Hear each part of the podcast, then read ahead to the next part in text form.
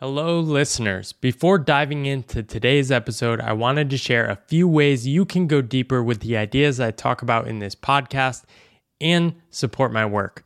The first is my book, The Pathless Path, which many of you have probably already heard about, but if you haven't purchased it already, I really think you'll love it.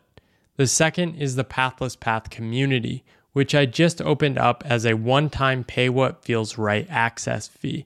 And in that group, you can meet hundreds of other people from around the world on unconventional paths like me. Finally, I'm working on a second book, tentatively called Good Work, which is going to explore my deeper relationship with work and how that led to a lot of the transformations in my life. You can follow along in my newsletter, Pathless, which you can also find a link to that in the show notes if you want to learn more about that. Without further ado, let's dive into the show. Welcome to the Boundless Podcast. I'm Paul Millard, and I created this podcast because I'm passionate about making sense of the future of work and having conversations with the innovators, creators, and thought leaders who are carving their path in today's fast-changing world. You can check out the podcast and more on Boundless Pod dot com. Today I talk with Candice Cabrera, who I actually went to college with and has had a pretty incredible path. Over the past ten plus years, she has done a number of different things, started as a teacher, but has evolved into what now I would say is a yoga personality. She has an incredible brand called Yoga by Candice, has written a book called Namaslay. She's done a number of different things. She's built a business, she has people working for her, and has taught yoga all around the globe, even teaching uh, thousands of people in Dubai uh, recently. We talk about a lot in this podcast. We talk about generosity, intentions, her path, her vision for the future, and what it's like uh, being an entrepreneur. It's a pretty fascinating conversation. I think she's incredibly uh, impressive, compassionate, and giving. And uh, I think you'll really enjoy it. Let me know what you think and uh, enjoy the pod. Candice, I'm excited to talk to you today. Welcome to the podcast. Thanks so much for having me. Awesome. So we've known each other to different degrees since we went to the same college over ten years ago. Kind of crazy that it was uh, that long ago. So old.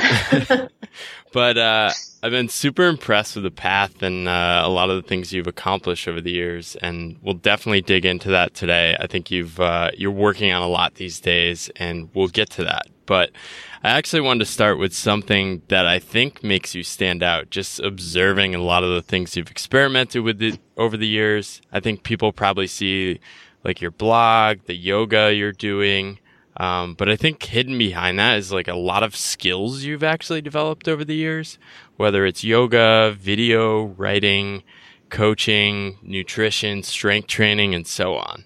So where does your passion for just learning and kind of building new skills come from?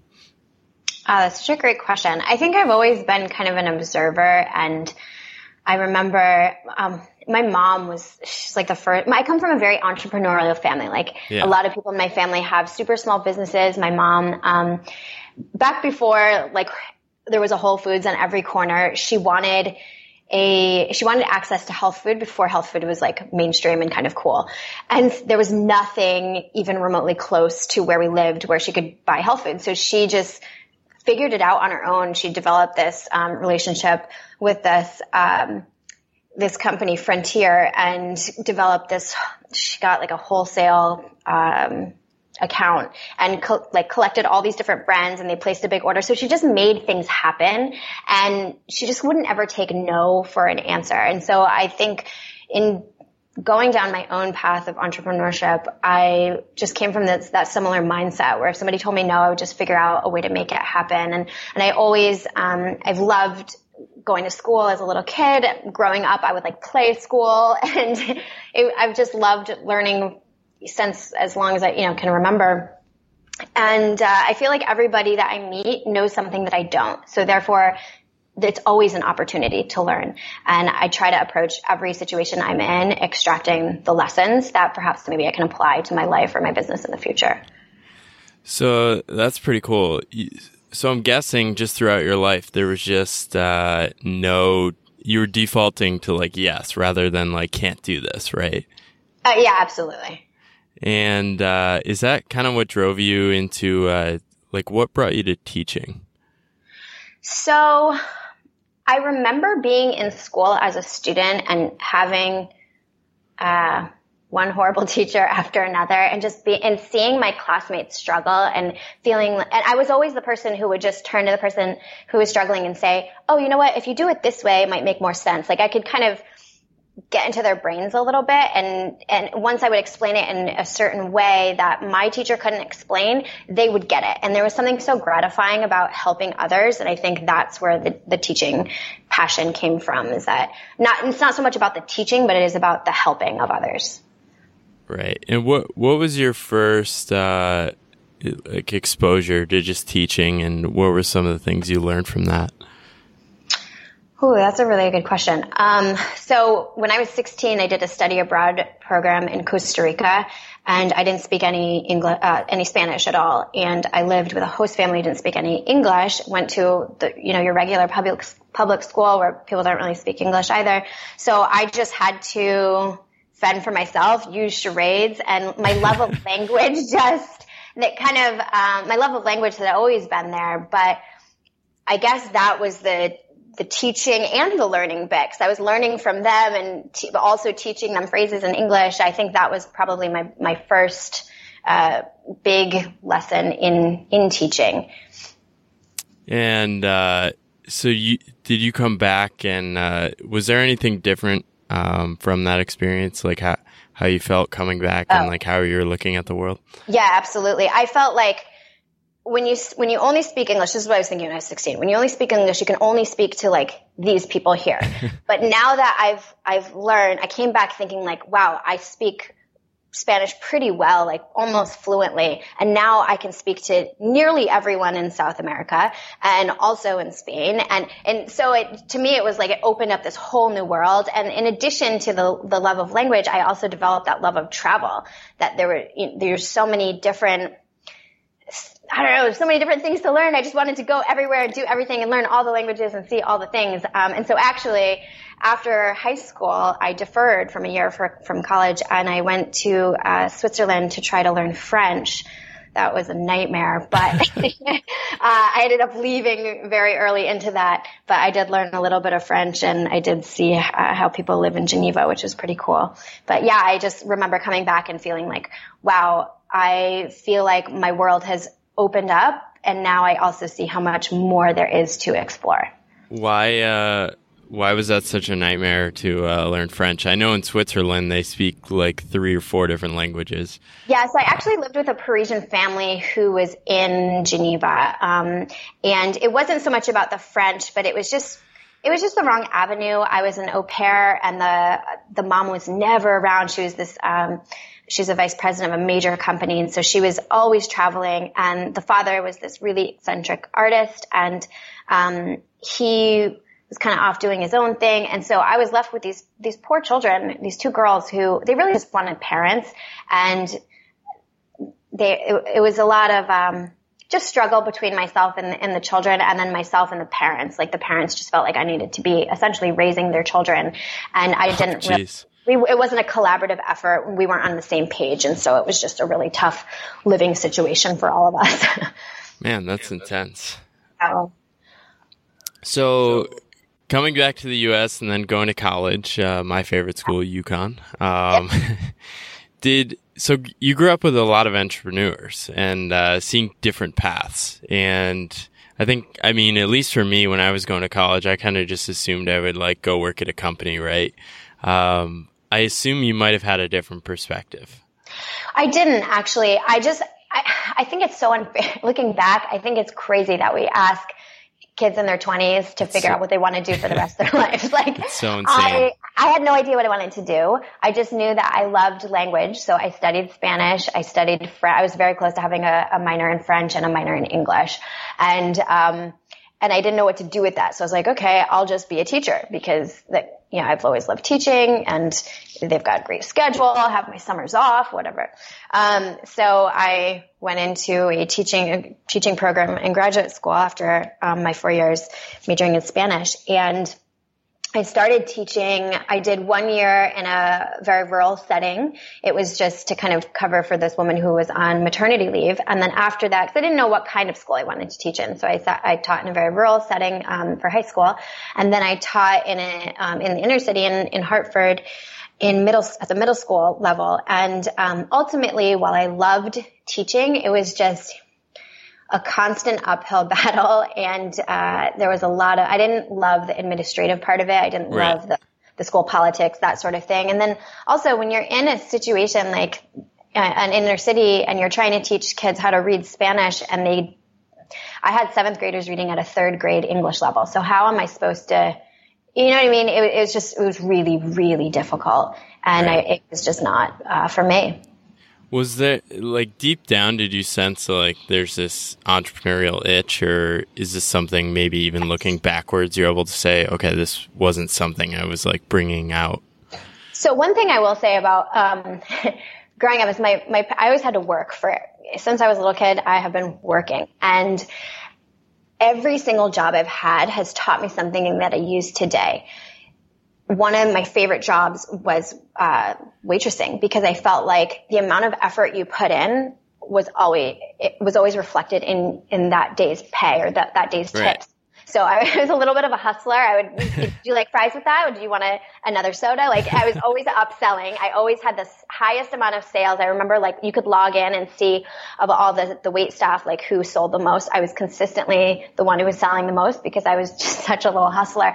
And I, that was very frustrating to me with teaching. I felt like I could walk in the most passionate, energetic, excited teacher, ready to give it one hundred ten percent. And I was only going to make the exact same amount as that teacher who just came in, put in bare bones effort, didn't do much. And, and to me, that just felt so unfair for myself and also unfair for the kids, because it's like, a, there's no motivation to, um, you know, to do your best work when you only know you're going to take home X amount at the end of the day. So for me, I think that was, uh, that was something that I really struggled with.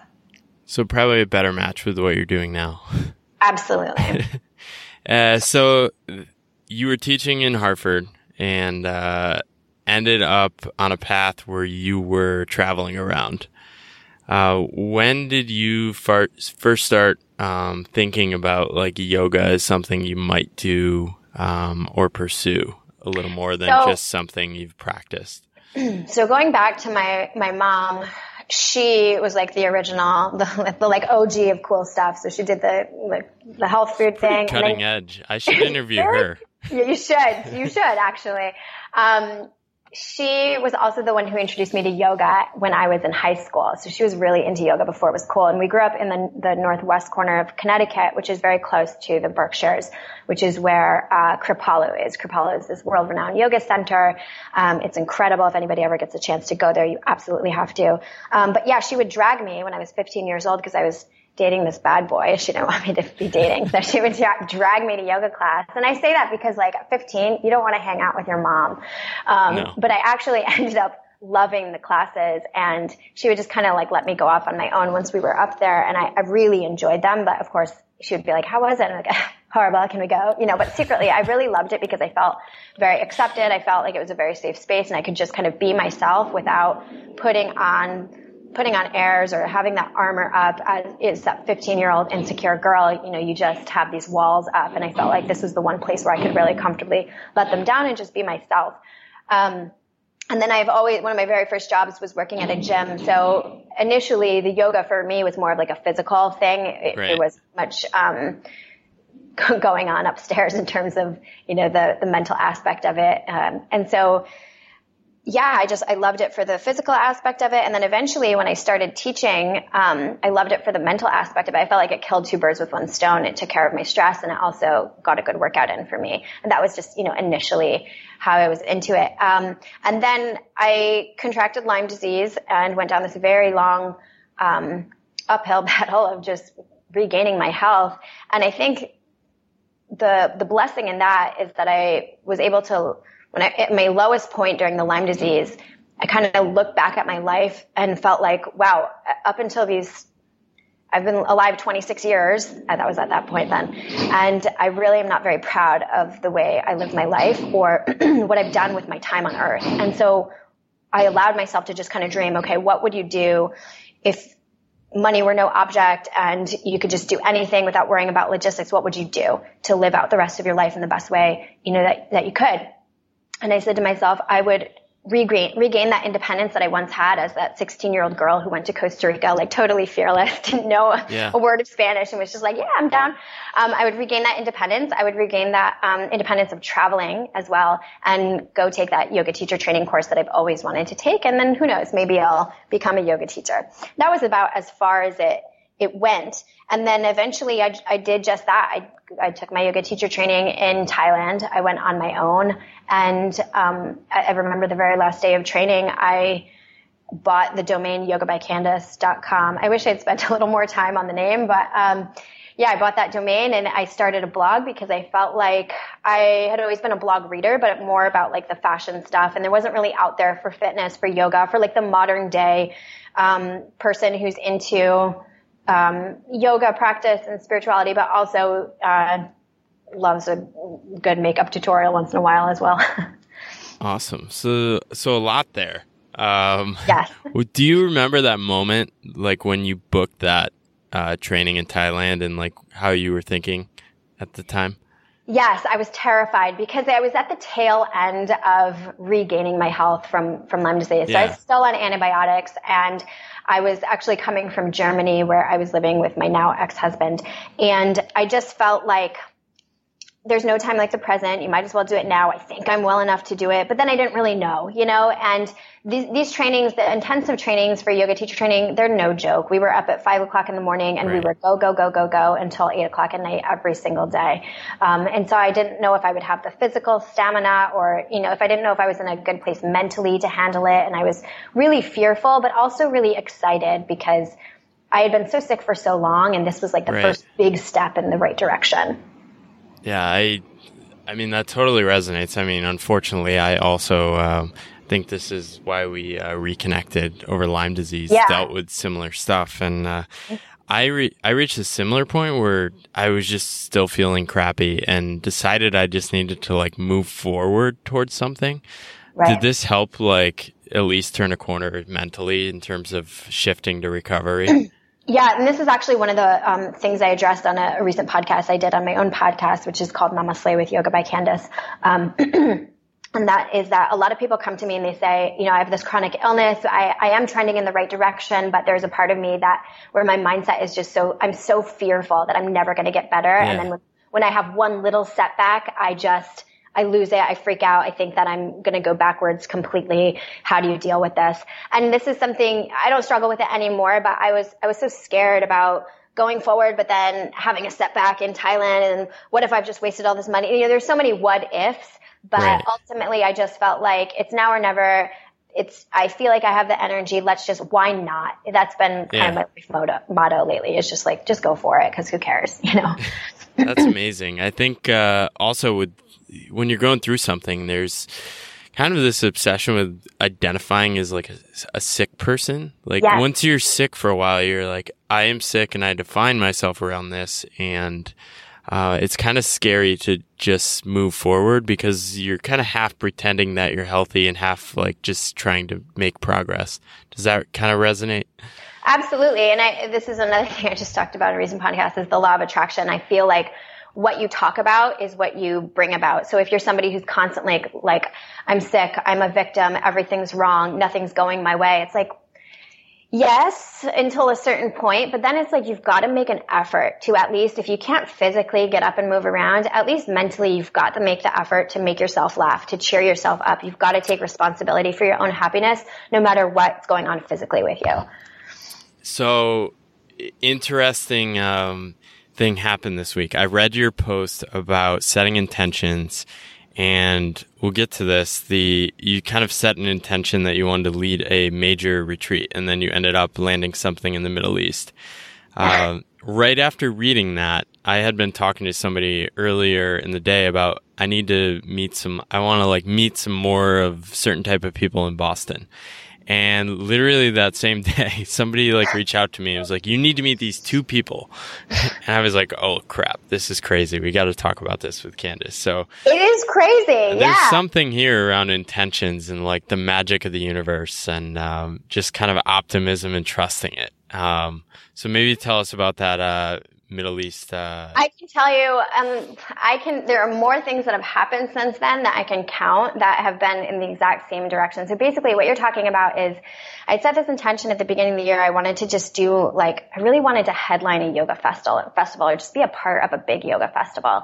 And I was like, man, I don't even know how to, how to do that. Is that a paid position? Like, how does that even happen? I just want to do more, more of that kind of stuff just because it's, it's so out of my comfort zone. And I think ultimately that's where I wanted to go. It's like, I really enjoy yeah. challenging myself and doing things that I'm not comfortable doing because I feel like ultimately that just helps you grow as a person. And did so, you tell anyone publicly or share that? Um, yeah, I think I'd shared it with my boyfriend. I had written it down. I had been written, kind of dreaming about it. I always yeah. Um, I have like a little journal of, of goals that I'm constantly working on and reevaluating and reworking and stuff.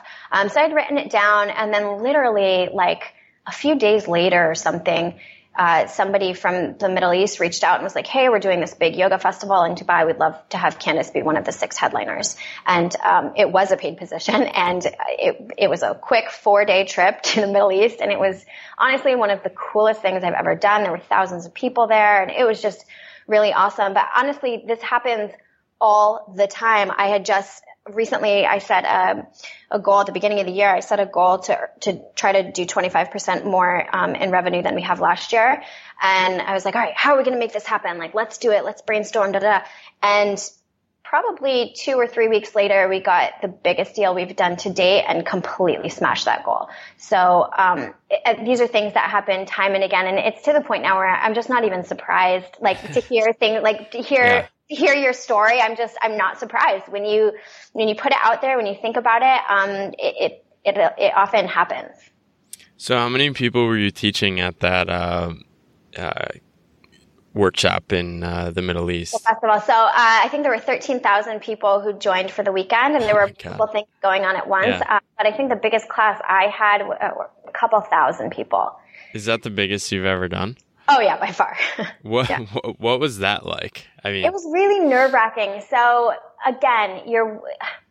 there's the communication piece, and Dubai is a really international community. I think something right. like ninety-six or ninety-eight percent are expats. So English is the dominant language, but um, I just wasn't sure, you know, if if my – I'm not a very, like, serious teacher. I don't go in there and, and speak only Sanskrit or anything. Like, I, I really try to bring humor, and I'm just myself, um, and I'm a little bit silly, and I didn't know if that would translate. I've never taught from a stage before. I've never worn a mic um, to teach. That was different. There were like drones flying all around us. We had cameramen Jeez. and photographers. There was somebody doing an interview on T V, like right in the middle of my class. Like it was a very different situation.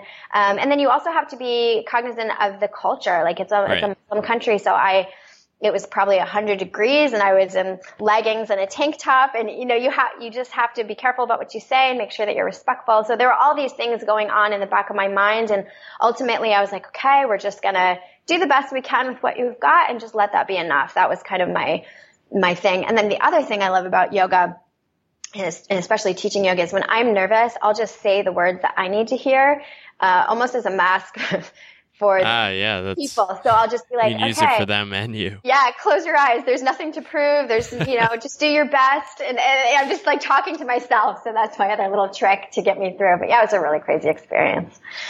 That's pretty cool. I never thought about that. I won't, uh, if I go to yoga, I won't um, see the uh, things they're saying the same again now. That's right. uh, so...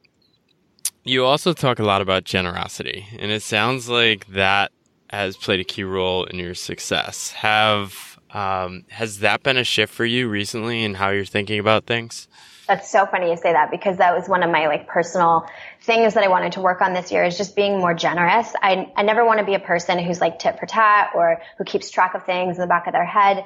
If I can give, I want to give. And I don't mean just financially. Like, yes, I try yeah. to be generous, you know, with, with gifts and that sort of thing with my close friends and family, but also just being generous of your time, with your time and your, and your energy. I think that's something that a lot of entrepreneurs, um, or people who aren't in the entrepreneurial space, they don't realize like how much energy it takes to just keep all the things going, especially like with social media and that sort of thing.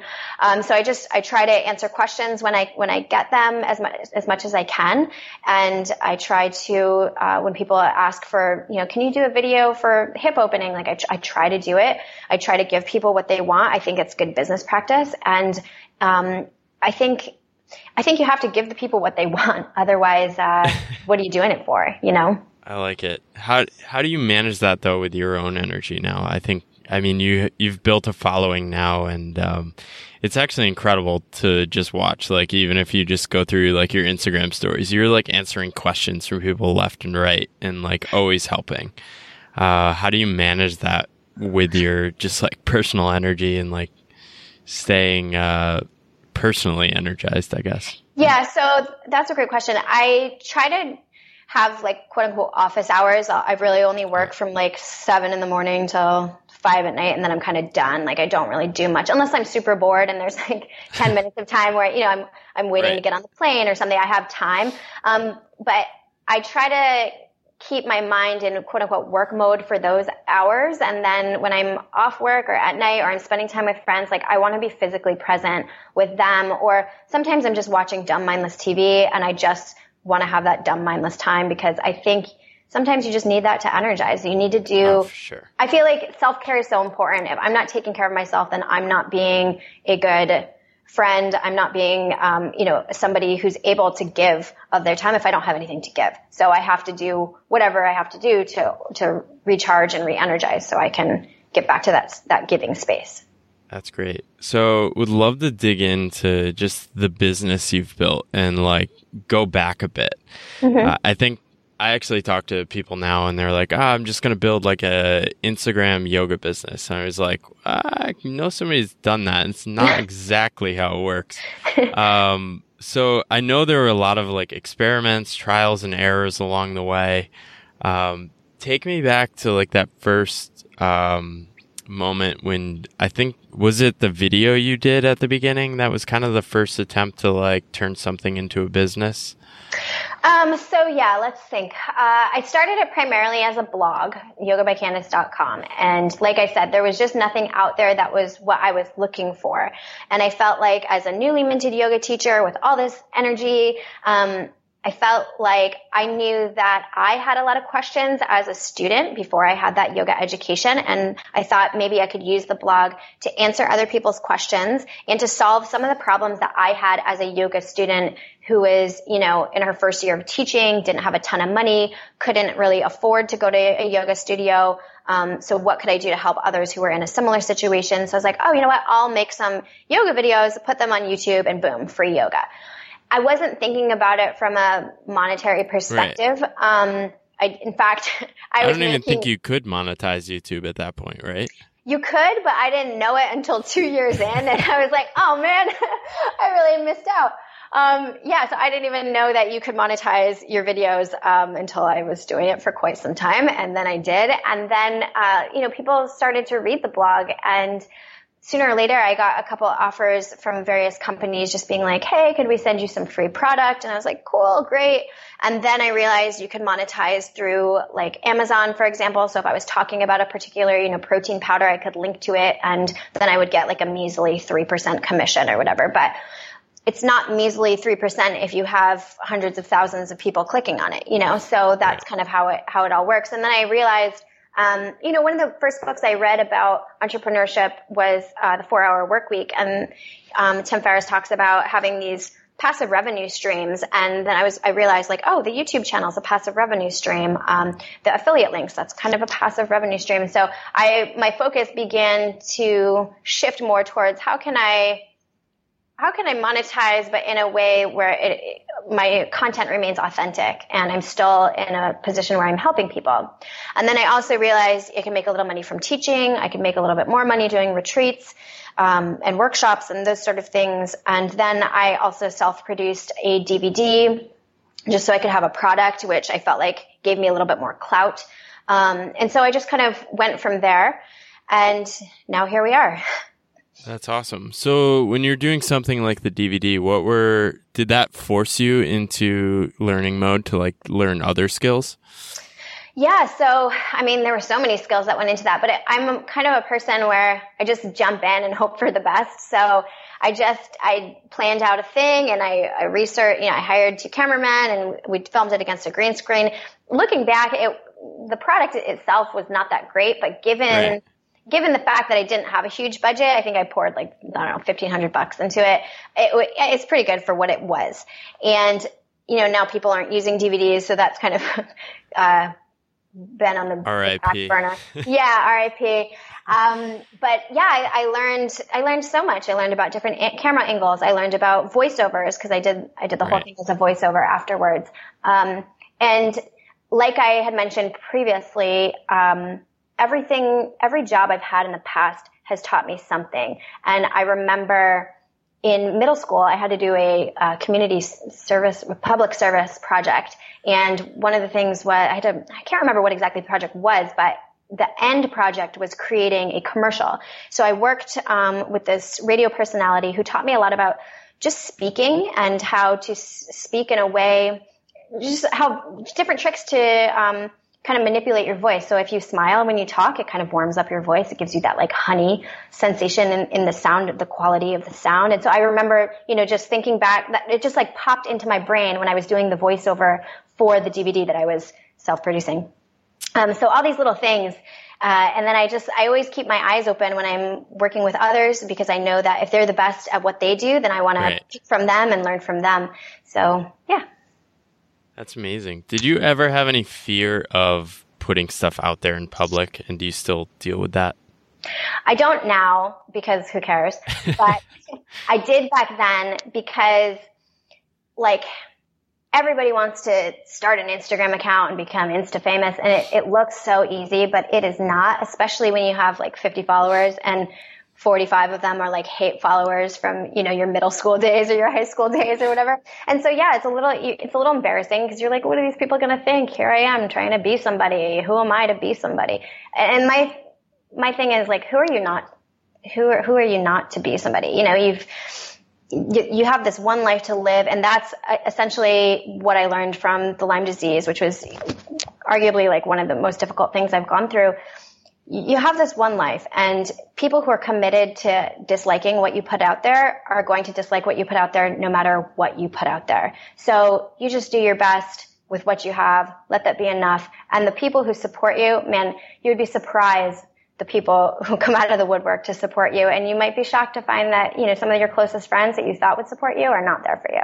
So you just go, as long as your intentions are good, your heart's in the right place, and your ego's in check, I feel like yeah. you can't really fail. Yeah, yeah. W- when I'm working with people just to like take alternative paths, I often just push them just to like write something and publish it just to deal with that uncertainty. And uh, often I think what you find, like I've actually made friends through my writing, Absolutely. Which is so crazy. Um, but uh, once you get that, it, then you're hooked, right? You like want to keep sharing publicly and making a fool of yourself because uh, you might end, just end up meeting some cool people that Absolutely. Agree with your crazy and, ideas. Yeah, and the thing is, like, your crazy ideas are going to connect you to other people. And I think ultimately, like, social media can be used for that, for that sense of connection. I mean, it can certainly be used in other ways, like, and you'll know it when you when you see it. You can kind of sense a vibe of what people are putting out there. There's some things that are definitely like a look at me, and it, you know, it's it's maybe perhaps not with the best intentions. But then there are other things where, um, you know, it can be more of a a way to connect with others. Like this past weekend, and I did a workshop in Nashville, Tennessee, and I was able to go out to dinner with this woman I've been following on social media for eight years. And we finally wow. just met in person. And it was just like the greatest time. I felt like I had known her for, I mean, I have known her for so long, but it's so interesting to see social media being used in a way to connect rather than divide. Yeah, I've, that definitely resonates. I think there's, uh, I mean, with the internet, you can have such micro niches that are like so focused, or like, especially right. your brand, you're very, you're doing yoga, but like in a very specific way, right? Right. And, uh, it often leads to these almost like instant friendships, right? Cause there's this base understanding of like what we already, uh, value and agree on. Um, Absolutely. it's a, it's a weird thing. It's a, it's a new world, but it's pretty cool too. Yeah, I agree. Um, so when did when did uh, Yoga by Candice turn into Yoga by Candice and my team? um, let's see. I think it was two thousand fifteen. I believe I started uh, two thousand twelve. So it was about two years in where I just felt like I needed some help. Um, I was beginning to work with brands and feeling like I just couldn't stay on top of all of the things I needed to do. So I, I put out feelers on Facebook and was like, hey, I'm just looking for somebody who can work remotely, probably just a few hours a week. I don't really know. Um, you kind of need to know a little bit about like health and living, but you also need to just have excellent grammar, communication skills, and just kind of be a figure it out kind of person. And uh, this girl I know, I had kind of known, quote unquote, um, through, we were acquaintances. We weren't, we weren't really friends. We were just acquaintances. Her name was Lauren. Um, she emailed me and she's like, I know it's a little weird working with friends. I totally get it if you don't want to, but we're also like not really friends. We're just acquaintances. So she's like, I am bored out of my mind. She's like, I used to be the, um, assistant to the V P at E S P N and I can get stuff done. I am a person who just, I can do, I can do it all. I'm a quick learner. And basically I just, I'm bored out of my mind. Can I work for you, please? Uh, And also, don't pay me. And I said, well, you're crazy. I'm going to pay you. Um, yes, let's give it a try. And I just said, let's just be really open. If this doesn't work, we'll part ways, no hard feelings. We can still be acquaintances, whatever. It's turned out so well. She still works for me. Um, awesome. And yeah, she's my marketing director now. And she just, she gets stuff done. She doesn't take no for an answer. And I think um, that was the most important thing for me is like, I didn't really care what background skills anybody had. I just wanted them to come from a place of, yes, I can, instead of, no, I can't do that. Yeah. And I love that too, because her approach is almost what you need to do if you want to do things that matter to you in today's world. Absolutely. It's uh, basically just throwing yourself after opportunities and having that mindset of like being able to do whatever. Yeah. I, just um, figure it out. I've had people that approach me and are like, uh, are you hiring? It's like, this That's like not how it works. Like it's right. Not like a job with a salary. Like yeah. Let's co-create opportunities. Like I'm, I'll pay you, but like let's create and experiment and uh, try different things. Yeah. Um, have you had other people approach you in that way, or is it more uh, systematic after that? Yeah. Well, we had an intern. She was awesome as well. Shout out to um, to my old intern. She's now in D C. She was so cool. Uh, she was just another figured out kind of person. We've had other people ask to see if we were hiring or even volunteering to work for free. But honestly, um, it requires a lot of time and effort and energy on our part to train somebody. Right. And I can't, I, I'm just not up for doing it if they're not going to be in it for the long haul. Right. And you really do have to have that mindset of just like, I'm going to do it. I'm in it. And, it, and knowing that somebody's not going to quit on me if it gets to be too challenging. So I think I'll revisit it again in the future. But um, for right now, we've got Lauren, uh, we have Dan, we have Jan, we have myself, and we're good for right now. I like it. And how has it been? So you don't see many people running businesses out of Hartford, Connecticut. um Hartford, I will say, is having a little bit of a revival. UConn actually just moved to Hartford. Did you know that? I know. I saw that. Yeah. yeah um, nice. So what you say. I know what you're I, saying. well, I'm, I imagine there might be some unexpected upsides of that too, right? There, like yeah. I've lived in New York and Boston. There's just a lot of noise, a lot of like other people doing similar things. You kind of feel like you have to hustle. Like I imagine there's a certain like solitude or like disconnectedness of Bo- or of uh, being in Hartford. Um, yeah, so there's uh this is very funny that you say this because a couple people have said this. People in my gym, I don't know how, I, it must be something on Instagram where it's like you go to the Discover page, but people at my gym are finding me, but they're finding me and I'm not finding them. And so I had this older man come up to me. He's like this giant strong man. He does strongman competitions and he's like, hey, my wife bought your book. Great job. Da, da, da. And I was like, wow. Oh my gosh. Thank you. You know, he's like, you don't see many people like, like you around here. And I'm like, yeah, I guess not. um, I don't really, f- it's funny. It's funny to hear you say like, it's been amazing to watch you because I just feel like it's little me in this, you know, working out of my home, uh, just trying to make things happen. So I don't really feel like I'm, at, I've reached any particular level of success. Um, I guess it kind of keeps me humble, but, um, as far as some upsides, yeah, I have this amazing workspace. I have like uh, twenty foot ceilings and thirteen foot windows, and I have this great space that I work out of for, for pretty cheap. Um, so I have that going for me. I also love being in Hartford because it's so close to all the different um, airports in New York, and then I'm also right. close to Boston, so I, I feel like I can get anywhere um, pretty easily. And yeah, I, I'm not somebody, I don't follow actually any yoga teachers. I don't think I might follow one or two of the, like the big name guys. Um, but I don't, I don't really pay attention to them. And I think if I were in a place like L A or New York, I would start to pay attention to that. And that, the reason why I don't follow those big name people is because I, I tend to go down this path of like, oh my gosh, look what they're accomplish, accomplishing. And I'm not, I tend to get a little down on myself. And then I forget that that's like their particular brand. Right. That's what, that's awesome for them. And I am actually truly happy for them, but I can't be looking at that because I feel uh, influenced in, in a negative way. So I just try to stay on my own path and do my own thing. And, and I like being in, you know, small Hartford, doing my thing.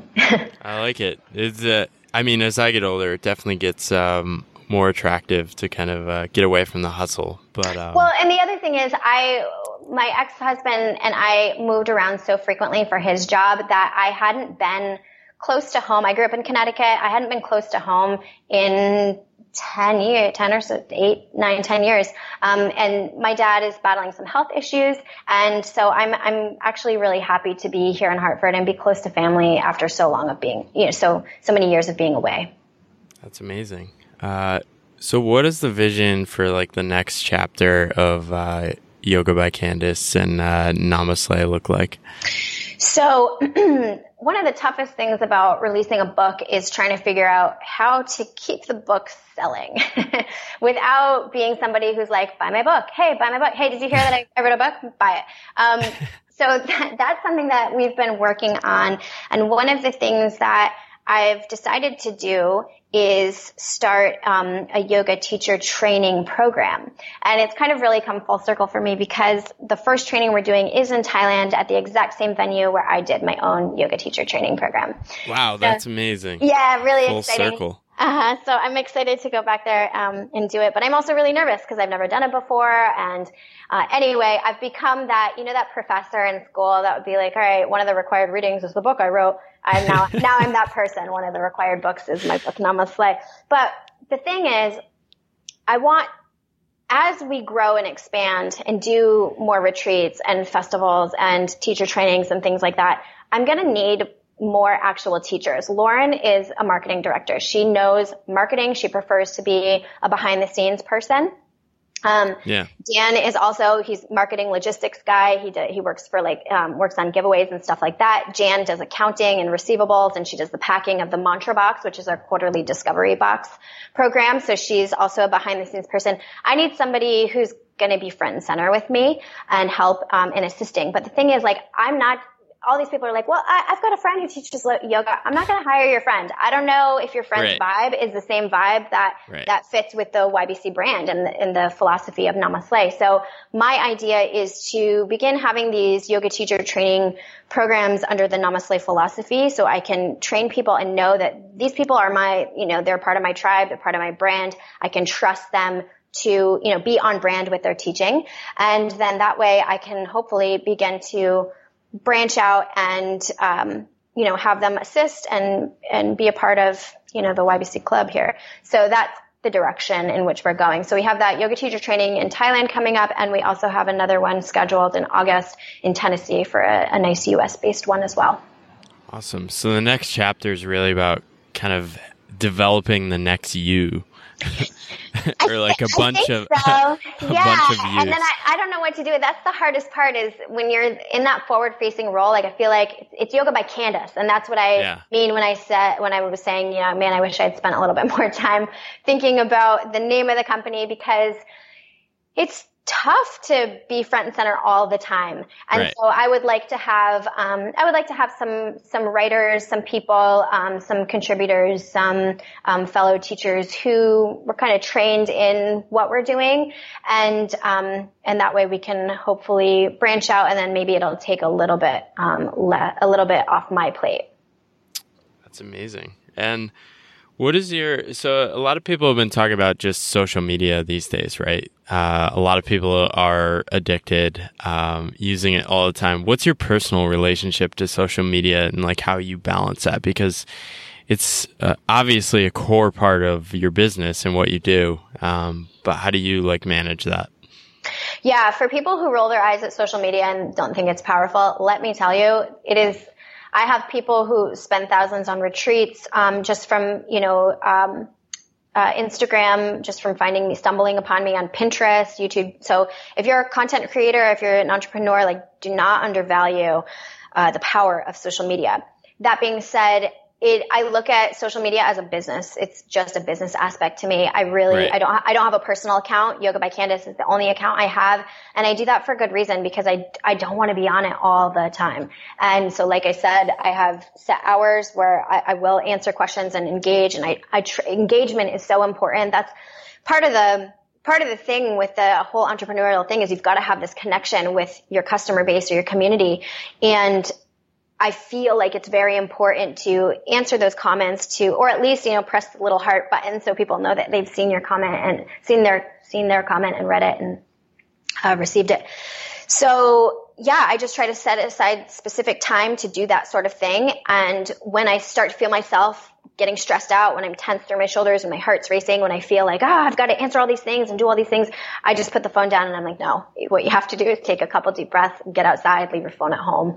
And I just really try to separate work, um, from, from my personal life. That's one of, I think that's one of the things a lot of people who are in that entrepreneurial sphere, uh, struggle with is how do you, you, you always want to work. Like they say, there's that quote, like entrepreneurs are the only ones who will work eighty hour work weeks, so forward working thirty hour work weeks or whatever. Um, cause it's just so nice to work for yourself, but you've got to, you can't, um, you can't undervalue that, that you, you can't, um, you just have to be careful with how you spend your time, especially because I find a lot of my inspiration comes from the time, my downtime, when I'm exploring, right. when I'm with friends, when I'm doing the things that really bring me joy. If you're constantly working all the time, you might lose that spark and energy and inspiration.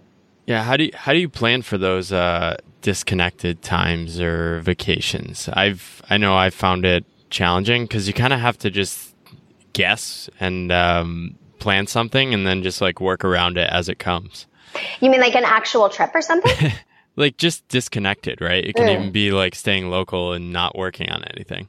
Yeah. So sometimes I'll just leave my phone at home. Sometimes I will just simply refuse to open up the app.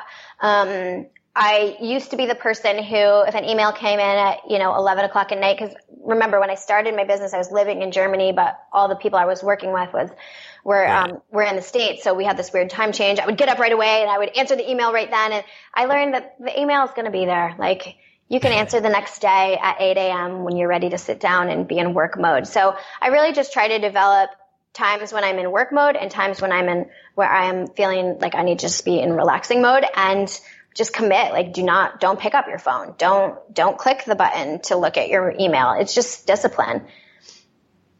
That's great. So this was super uh, insightful. I think hopefully people, especially people trying to build a business, kind of pick up some of the lessons of just experimenting, learning, um, it, like putting in the time and just mastering different things. Um, was a key takeaway for me. But are there any messages you want to leave with people or um, any uh, any place you want to uh, direct people?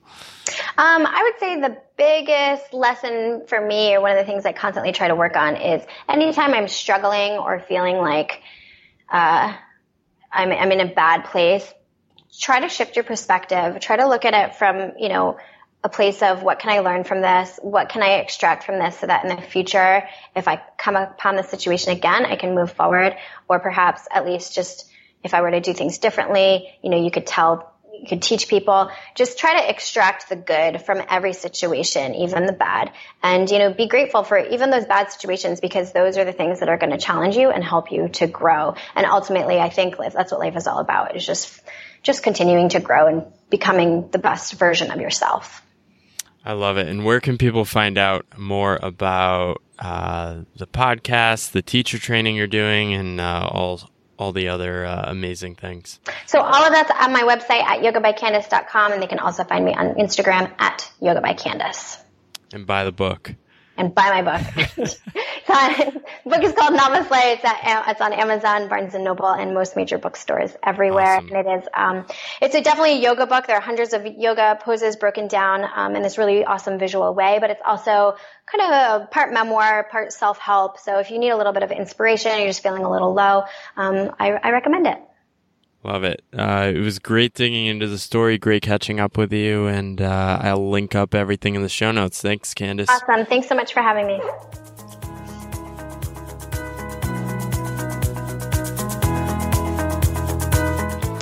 Thank you for listening to the podcast. This has been an incredibly fun experiment for me, and I'm loving talking to such incredible guests. I've received some awesome feedback, and I appreciate all the suggestions and just the praise. I'm kind of blown away. Uh, it, it's just so amazing to have such positive support. I hate asking for further support, but would love if you could share or recommend the podcast to one friend.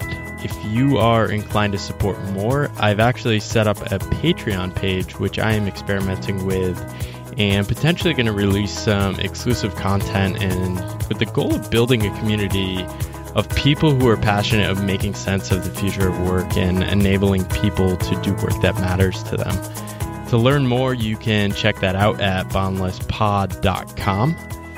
Again, thanks for the support, and if you have ideas, questions you want me to answer on a future Q and A podcast, or just suggestions, would love to hear them all. Please email me at paul at think dash boundless dot com.